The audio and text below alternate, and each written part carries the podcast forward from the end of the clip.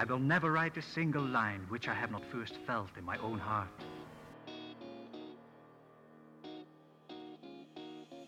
He'll teach you everything. Truer words were never spoken. All right. Language and writing were made available. I'm writing this down. This is good stuff. Wow, two days in a row with an intro. Hi, I'm John. This is John Helps You Write Better. Let's talk about writing. Now, about a minute or so before I sat down to turn this microphone on and play the intro and just decide I was going to record a podcast, I had been working on a list of books to help you write better. Just a general, like, here's what you should put on your bookshelf sort of list. I had done one previously last week about different books you could read if you were struggling with first person or struggling with third person or struggling to create tension or struggling to create, you know, mystery or something or romance. And I thought that was honestly enough. I thought it was clear enough. I thought, yeah, well, here, this is what a writer is looking for. Here's the how to on how to do a thing. Take it and go forward. And by and large, by the way, if you want to read that post so you know what I'm talking about, it's at johnhelpsyouwritebetter.medium.com. You can't miss it. It's right on the top. And I, I honestly thought this post was going to be fine. I thought this post would cover and say everything I needed it to say. And then I could go back to talking about other more specific things in other more specific mediums. However, I had no idea that that was only part of what people wanted. Now, that's not necessarily their fault. It's my fault for not communicating more clearly and asking what it was they wanted when they asked me for lists of books. But at the same time, my question is this, and I'm I'm doing this in audio so that I can kind of unspool my thoughts so I can turn this around and do something in text when this is all said and done. But at the same time, I'm I'm wondering why. Why ask for, well, what's the best detective story? Well, what's the best romance novel? Well, what's the best fantasy story? And this is why there's sort of this little black hole, this little Scylla and Charybdis when it comes to writing advice. Everybody wants the best. I know. I, I earlier this morning I was looking at you know what were the top games of the year? What was the what was the best thing on the Nintendo Switch in the last 11 months? What's the best way to play this game? What's the best way to you know how should I watch this or engage with this thing? We're always looking for the best. We're always looking for sort of the award winning top of the food chain big cap on the pyramid level stuff.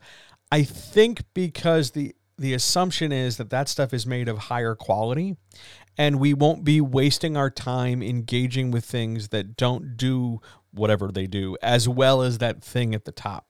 I think it's a matter of picking priority and I think it's a matter of assuming that what we say is the best has the most to offer. Now, I want to compare this outside of books and writing just for a minute. By all accounts, in food. One of the best cuts of meat you can get is wagyu beef. It's it's made of magic cows or something and it's it's very fatty and very rich and it's hyper marbled and it's crazy expensive and and videos and and TikToks and Instagrams and stuff treat this stuff like it's it's deli counter sliced roast beef for sandwiches. They burn through this stuff in an effort to show you how well they can cook or sizzle or fry things. And I've had it and I don't like it. It might be the best, but I didn't like it. It didn't make me savor or appreciate meat anymore. It didn't go the other way and make me swear off meat either, but at the same time it it just didn't it didn't get me. It wasn't my thing.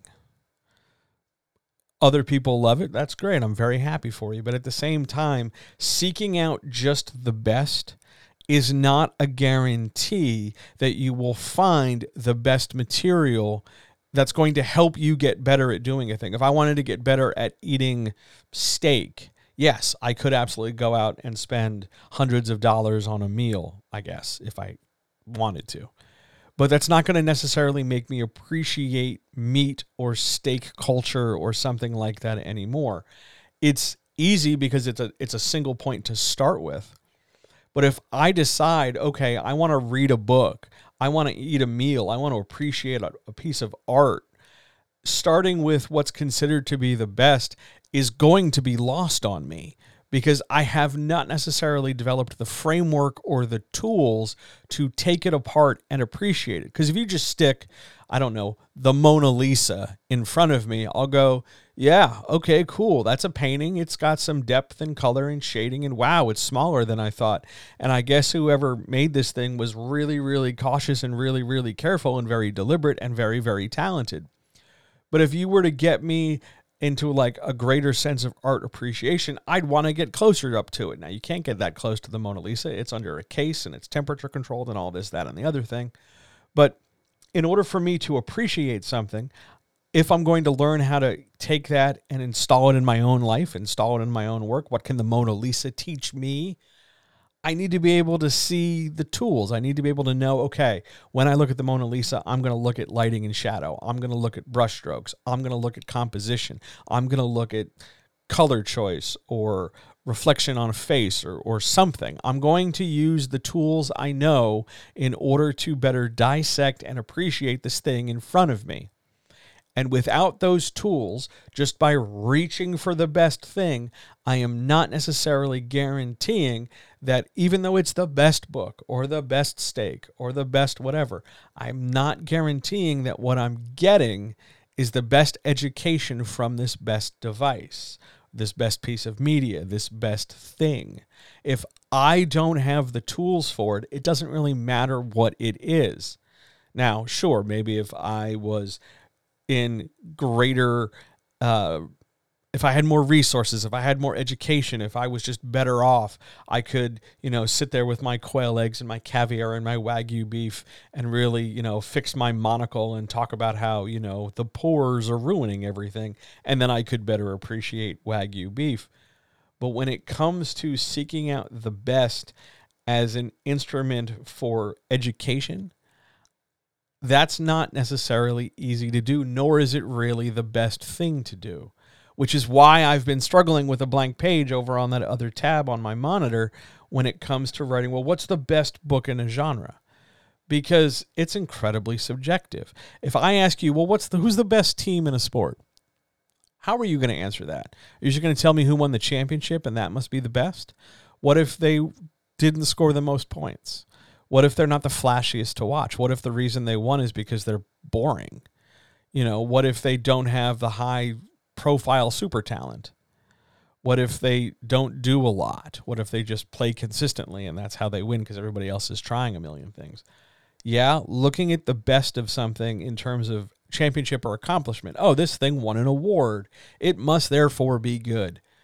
That doesn't mean it's good for you. And that doesn't mean it's going to teach you something specific that will help you because you can go look at a movie that won the best picture and you can go read its screenplay and you can go try and figure out like what makes this tick. But if you're at a point in your screenwriting career, looking at that screenplay is going to help at least learn the format and learn how to, oh, I can craft scenes this way or that way but part of that's still going to come down to practice. You're going to get better at writing a screenplay if you write more screenplays more so than if you just read them. You can go get better at crafting a romance novel. Yeah, if you read some romance novels, but also it comes down to how you write your romance novel that makes a difference the you component so often gets minimized and avoided when we're talking about forming these best of lists or forming something objective about a subjective thing. I can't say for certain what is or what isn't the best book in a genre. I can make some recommendations. I can say, you know, here are the books that impacted me, but you aren't me the reason these books impacted me because is because of who I was and where I was and what was going on at the time I read them and how I connected those dots to my own life. But I wouldn't expect you to have those exact same circumstances because you weren't 15 or 17 when these things happened. You weren't sitting there in this chair at this moment when that happened. So I can't guarantee that the experience you'll have with this book is the same as the experience I had with this book. That's not because you're stupid. It's not because you're bad or dumb or wrong or something. It's just because we're different people. And because of that difference, the ability to craft a best of that is universal, I think, is somewhat of a losing effort. And why so often so many of these best ofs or top tens or whatever's are usually done for the purpose of engaging like affiliate links and sales because that way at least somebody will pick something up and there will be some tangible benefit to it. So much of ranking our creativity stems from this idea of subjective versus objective universality. If I tell you that the best fantasy novel is not one high fantasy novel, and you love high fantasy and hate the other fantasy genres, you'll probably not believe me. And that's fine. Your journey through writing, through reading, through consuming media, I don't care whether it's any kind of creative content painting, screenwriting, filming, sex work, uh, dancing, crafting, whatever. Whatever it is, your journey and building your own top 10 list of whatever is built on your experience and your want and your goals. I'm not saying that these other lists can't be resources for you in the sense of, oh, I'm gathering more things. But it comes down to does this thing I take from this list, does this help me specifically as me? Or am I just collecting these things because everybody said they were popular? Or am I just reading this because it's supposed to be really good, but if it doesn't click for me, does that make me at fault? And the answer is no. If you look at the top five things and you hate every single one of them, that doesn't mean you're a bad consumer of that stuff. It just means that those five things didn't click for you. They don't have to. It'll be fine. You'll be okay. My challenge to you is to build your own top 10 what works for you. And this thing is a constantly evolving thing. That if you were to list your top 10 favorite things you know 10 years ago you were a different person than you would list those top 10 things today versus listing those top 10 things 6 months from now.